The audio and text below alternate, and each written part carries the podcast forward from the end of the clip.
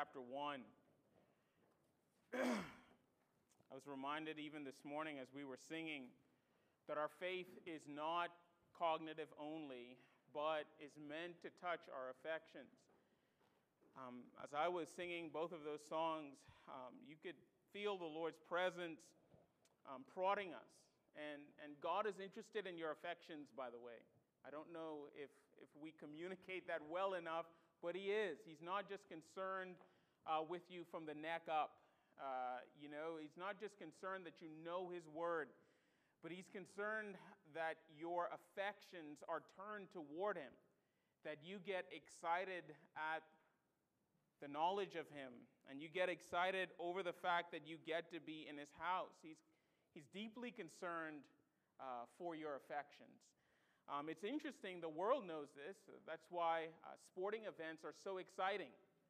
That's why they have halftime shows and loud music, because they understand the power of affection. So, so do music. Um, so does movies, right? Those things tap into your affections because they are a part of you. The same is true for your faith. Your faith is a matter of not just cognitive, what you know, but also your affections, what you feel. And so, one of the reasons why music plays such a powerful role in our worship is because music touches our affections in a way mere words cannot. And so, I hope you see that even in our worship, uh, Scott takes great pains to choose music that not only feed our minds, but also touch your affections and lead you into the presence of the Lord like none other. In fact, there's a wonderful study to be made about the transcendency of music. Music has a universal language. It's amazing to me that you could have people who speak different languages play the same piece of music. Why? Because there's a universality to music, there's a transcendence to music um, the likes of which cannot be repeated anywhere else. So I hope as you come into worship, you participate in the music. Sing out, even if you don't have a good voice. I don't. But I know the value of singing out. I know the value of going before the Lord and offering my praise to Him because I know that music is designed to touch my affections. It's interesting, I read an article several months ago about how one of the ways men, fathers, can lead their uh, families spiritually is through singing. Allowing your children to see you sing and to be boisterous in your singing, because that demonstrates that you care and it demonstrates the passion that comes with being in worship. So I encourage you to sing out. And uh, you're a good singing church, and I praise the Lord for that. Jonah chapter 1. We're going to be looking specifically at verse 4 through 6, but I want to read verse 1 through 6 because it's important for the context. Hear now the word of the living God. Now the word of the Lord came to Jonah the son of Amittai, saying, Arise, go to Nineveh, that great city, and call out against it, for their evil has come up before me. But Jonah rose to flee to Tarshish from the presence of the Lord he went down to Joppa and found a ship going to Tarshish. So he paid the fare and went down into it to go with them to Tarshish from the presence of the Lord. But the Lord hurled a great wind upon the sea, and there was a mighty tempest on the sea, so that the ship threatened to break up. Then the mariners were afraid and each cried out to his God, and they hurled the cargo that was in the ship into the sea to lighten it for them.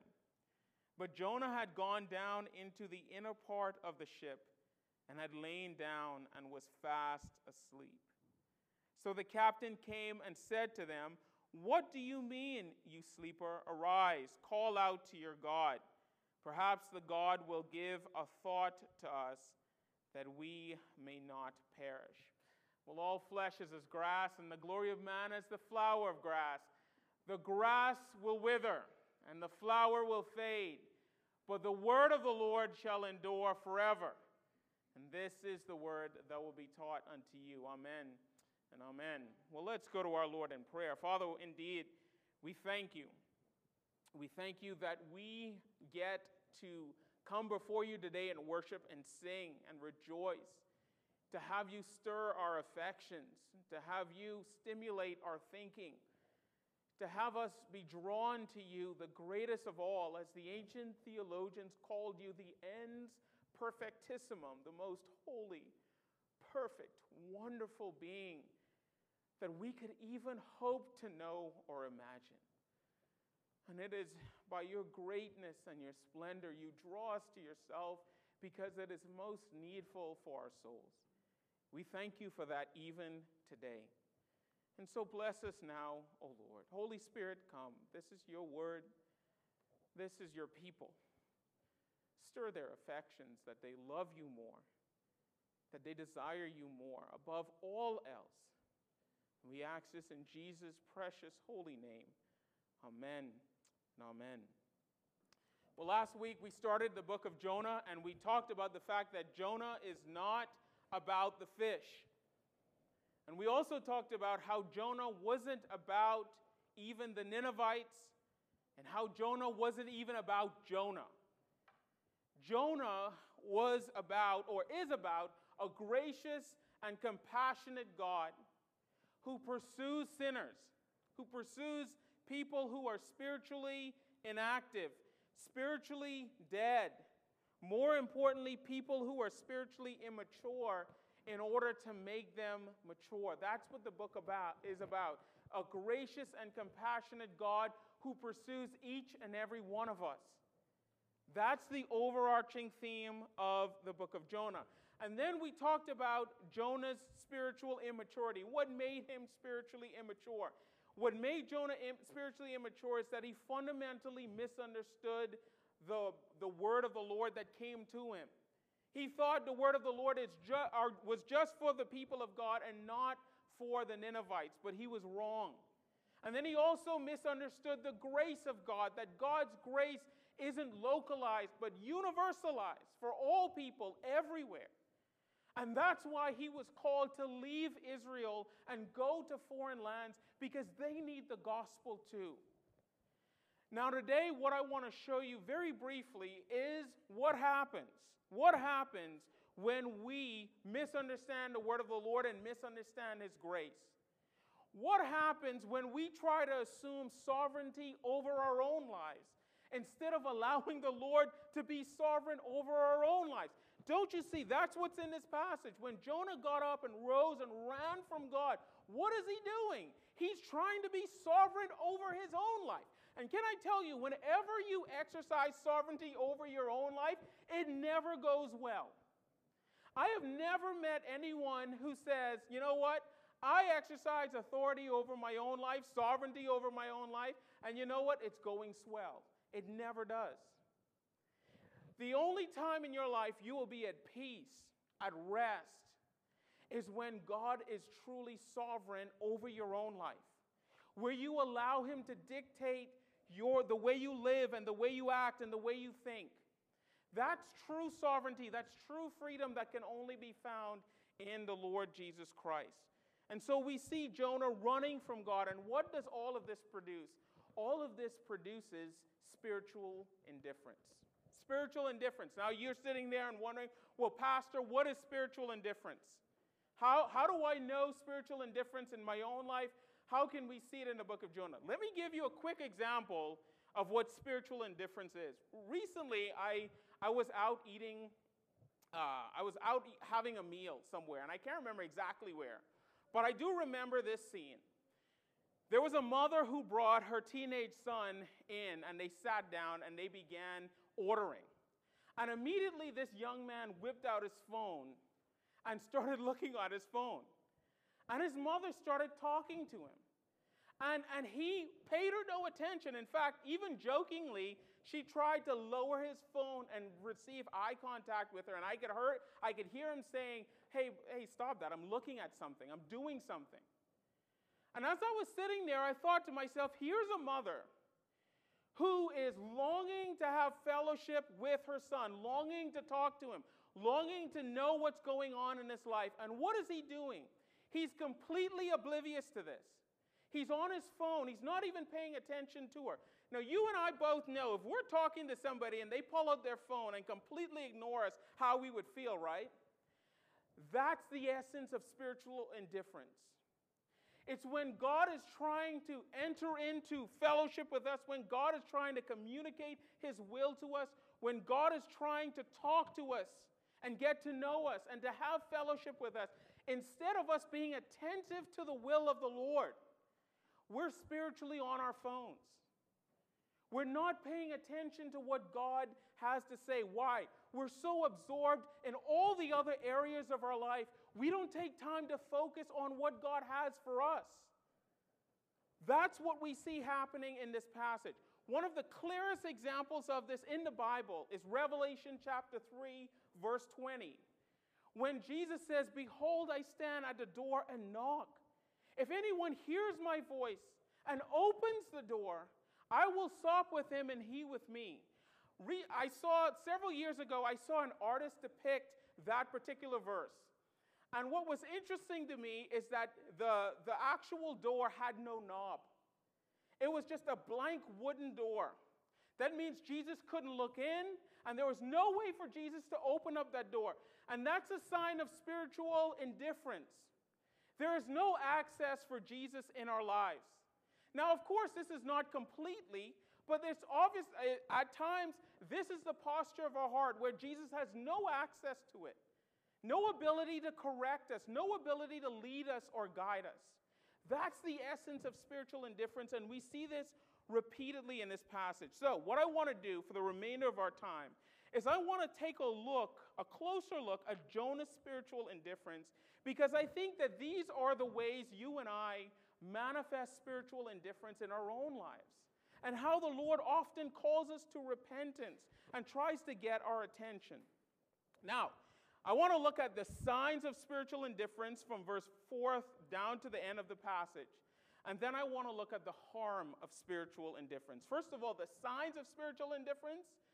Then I want to look at the harm of spiritual indifference. First of all, the signs of spiritual indifference. The first sign of spiritual indifference is found in verse number 5 moral weakness. Notice the moral weakness of Jonah. Verse number 5. Then the mariners, when, the, when God hurled this big wind and the storm and the mighty tempest came, in verse 5 it says that the mariners were afraid and each cried out to his, to his God. And they hurled the cargo that was in the ship into the sea to lighten it for them. Notice what Jonah did, right? Jonah knows that God is coming for him. He's not spiritually dead. He's fully aware that God is coming for him, that he has angered Yahweh. He's angered his covenant keeping God. And what does Jonah do? It says, the rest of verse number 5 says, But Jonah had gone down into the inner part of the ship and had laid down and was fast asleep. What is the word of God saying here? It's saying this Jonah knew what he had done, and instead of repenting, instead of facing what, what he had done, Jonah ran away. And, he, and, and the Hebrew here suggests that Jonah, on purpose, went down into the ship and went to sleep. This is moral weakness.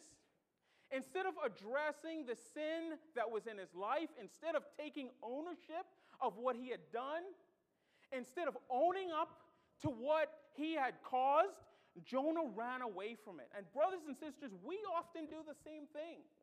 There's some of us inside here today know that there are conversations that we need to have with brothers and sisters in the Lord, but we dilly dally and don't do it. There are many of us in here know that there are hard things that we have to do spiritually, but we lack the moral courage to do it. That is what's happening here. That's what Jonah is doing. Jonah is showing tremendous moral weakness. Instead of addressing the sin of his, in his life, instead of dealing with the sin of his life in his life, Jonah fell asleep. Now, notice the second one, and this one is so egregious. Not only does Jonah have moral weakness, the second one is this the spiritual inactivity of Jonah. Look at verse number six. This big storm is brewing, right? I mean, their whole world is coming apart. Notice the mariners. The mariners are spiritually active. They're afraid. They cried out to their God. But Jonah is completely asleep, so much so that the captain had to go down and says, "What do you mean, you sleeper? Arise, call out to your God. Perhaps the God will give us, uh, perhaps the God will give a thought to us that we may not perish. Jonah is spiritually inactive when he's supposed to be spiritually active. Now, notice with me twice in this passage, it mentions that the unbelievers cried out to their God. First of all, one in verse number five, that the mariners immediately began to cry out to their God. Then in verse number six, they call on Jonah to cry out this God. Now, crying out to God is not simply prayer. In fact, if you're looking for a Bible study, go through the Bible and, and look at all the times this spiritual discipline of crying out to God is mentioned. I spent so much time on this, and it was a glorious study. And here's what I found out. Here's why, here's why crying out to God is so important. In fact, one commentator said it better than I ever could. He said, crying out to God is an act of desperation and total concentration. It is a fervent expression of faith in God and trust in His goodness and power to act on His behalf. That's what the mariners were doing. And by the way, that's what Jonah was supposed to be doing.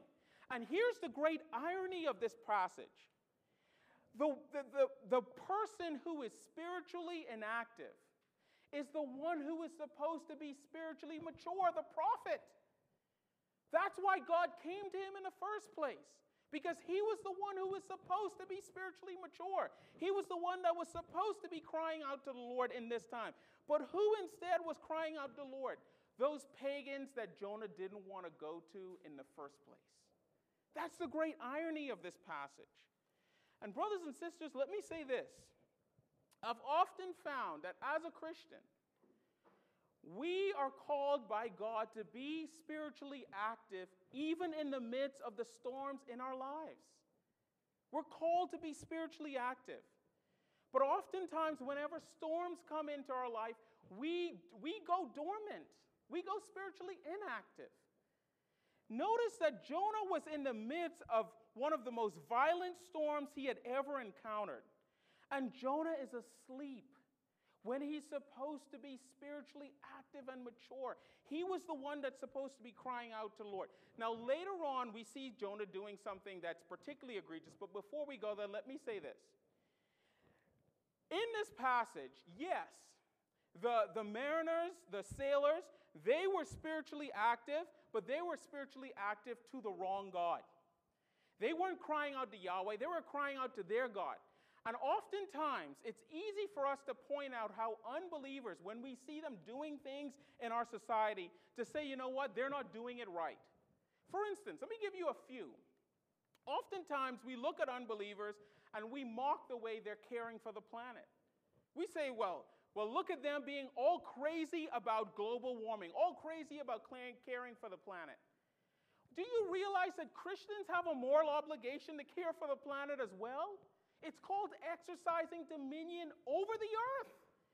You know who's supposed to be the most crazy about caring for the planet? Us. Because we realize that God has made this earth for us and we should care for it well. Here's another area the area of social justice. You know, many of us decry critical race theory.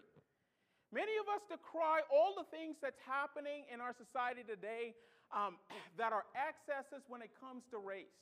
But do you know who's supposed to care the most about race? Do you know who's supposed to care the most about injustice? Christians. We're not called to be spiritually inactive in that area.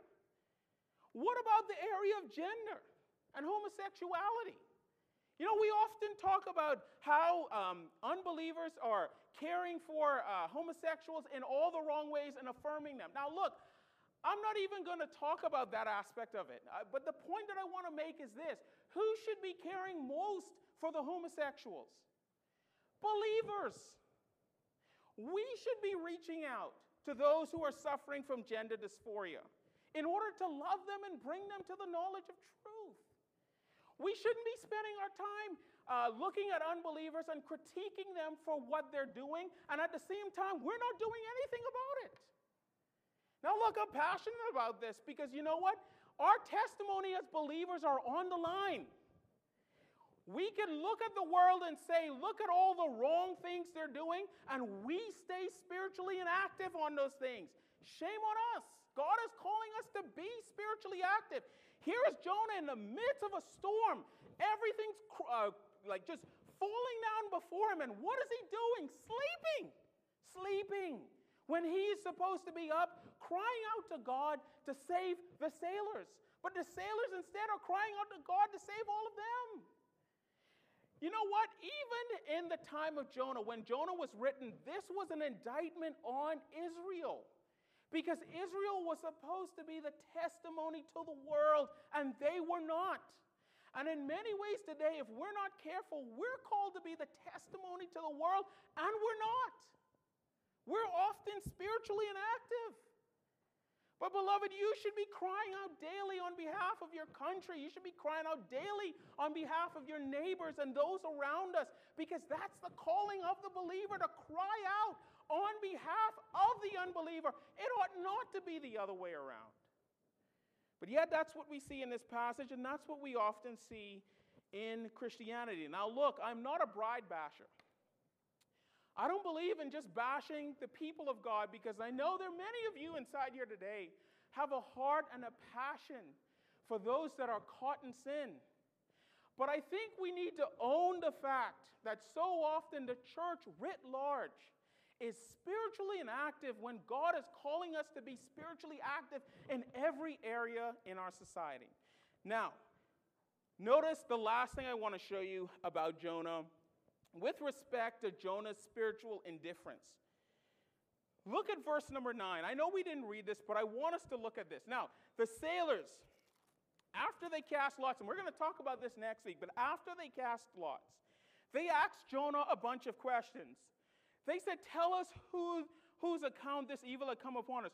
What is your occupation? And where do you come from? What is your country? And of what people are you? Now, pause for a moment. I want to point this out. The sailors cared more about uh, Jonah than Jonah cared towards them. You notice Jonah just gave them his money and he treated them like they were his servants. But notice that they took the time to find out who Jonah was. They took the time to show interest in Jonah's life. That was way more than Jonah did them. Now, what does Jonah do in response to their questioning?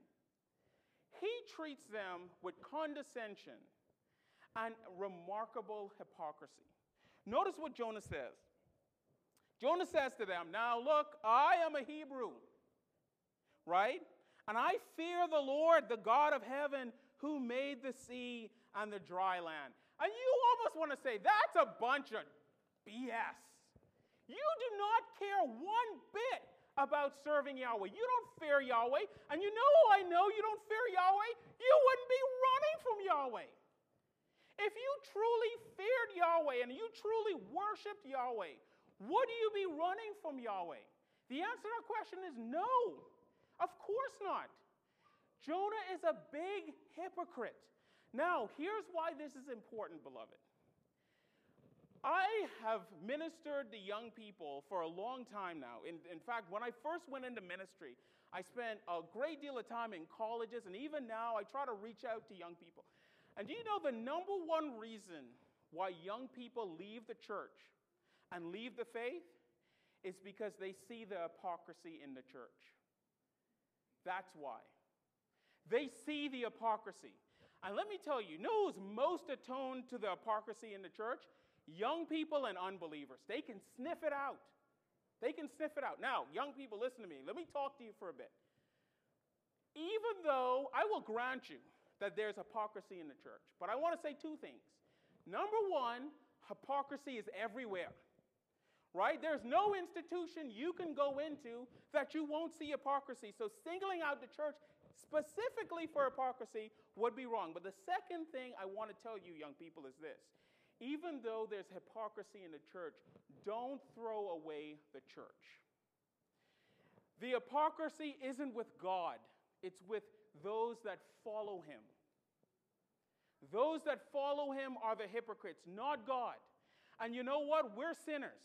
We are sinners. I will grant that. But that is no reason to cast off God and His Word and the power of the Holy Spirit in your life. Don't do it. Because where are you going to go in a world that has no mechanism to realize their own hypocrisy? That's where you'll end up. At least in the church, you can come and hear a sermon about how we're hypocrites and we need to change. You're not going to hear that in the world. The world doesn't recognize its own hypocrisy, they live in it and they're content with it. We as believers ought not to be. Look, parents, we need to live in such a way we're not manifesting hypocrisy. Look, our children are looking at us and they're watching us and they can sniff it out. When we say the right things and do the right things in front of other people, and when we go home, we're completely different, that's hypocrisy. When we're like Jonah and preach this lofty gospel, right? I am a Hebrew and I fear the Lord, the God of heaven that made sea and dry land. Even what Jonah says was meant to be a dig against the sailors because the sailors were praying to their sea god and their localized god. And, and, Jonah says, Your gods are inferior. My God, on the other hand, is the God that rules over the sea and the dry land. Who cares? You're not serving the God you are preaching. That kind of hypocrisy is rampant in our churches. And you know what? Our children see it, and unbelievers see it, and they're not impressed by it. You, as a believer, if you are a believer and you believe the faith and you preach the faith and you try to live the faith, you have to be conscious of the fact that we at times can be hypocritical. And we need to call that out and repent and move forward. But I'm telling you, we need to be careful of this because our children and the world are watching. They're seeing our hypocrisy. And how do we overcome hypocrisy? Well, first of all, humility. Humility. We need to own when we are hypocrites. And we need to confess that before the Lord. And we need to ask the Holy Spirit to help us not to live in a hypocritical way. But another thing is that we need to be open to correction. Look, there are times in my life when I'm being hypocritical where I just don't see it. It's not on my radar. But I'm so thankful when people call it out that I'm able to see it and I humble myself and be open to correction, but also repentance. Willing to repent and ask the Lord for forgiveness and willing to move forward in the spirit and the power of the Lord. Now, I don't have much time, but I need to give you the second one. And that is this the harm of spiritual indifference. What's the harm of spiritual indifference? Well, the harm of spiritual indifference is seen in the rest of Jonah chapter 1. Who suffers as a result of Jonah's sin? The sailors and also the Ninevites, both of them suffer as a result of Jonah's sin. Now, listen to me. This flies in the face of our individualistic and autonomous culture. We live in a culture that says, you know what? I can sin and do whatever I want, and as long as it's not directly impacting other people, I'm okay. I'm fine. Jonah flies in the face of that. Did Jonah do anything directly to the sailors? No. And did Jonah do anything directly to the Ninevites? No. But who suffered as a result of his spiritual indifference? They did. In the book, um, Misreading Scripture Through Western Eyes, the authors do a masterful job of this, of pointing out at how there is no sin you and I commit that doesn't impact those around us. Even private sins, sins such as, uh, you know, sins that we harbor in our hearts, such as anger or bitterness or lust, any sin that we hold privately that we think don't impact others, beloved, get that out of your mind because it does. It impacts your ability to minister to other people and for God to use you to minister to other people. There's no such thing as private sin. And they bring this out in such an amazing way. First of all, they talked about Rahab. How Rahab, her simple act of protecting the spies, actually was a blessing to her family. But right after that, Achan, Achan, who took the, uh, the things that he weren't supposed to think, uh, supposed to take, how his sin actually impacted his entire family.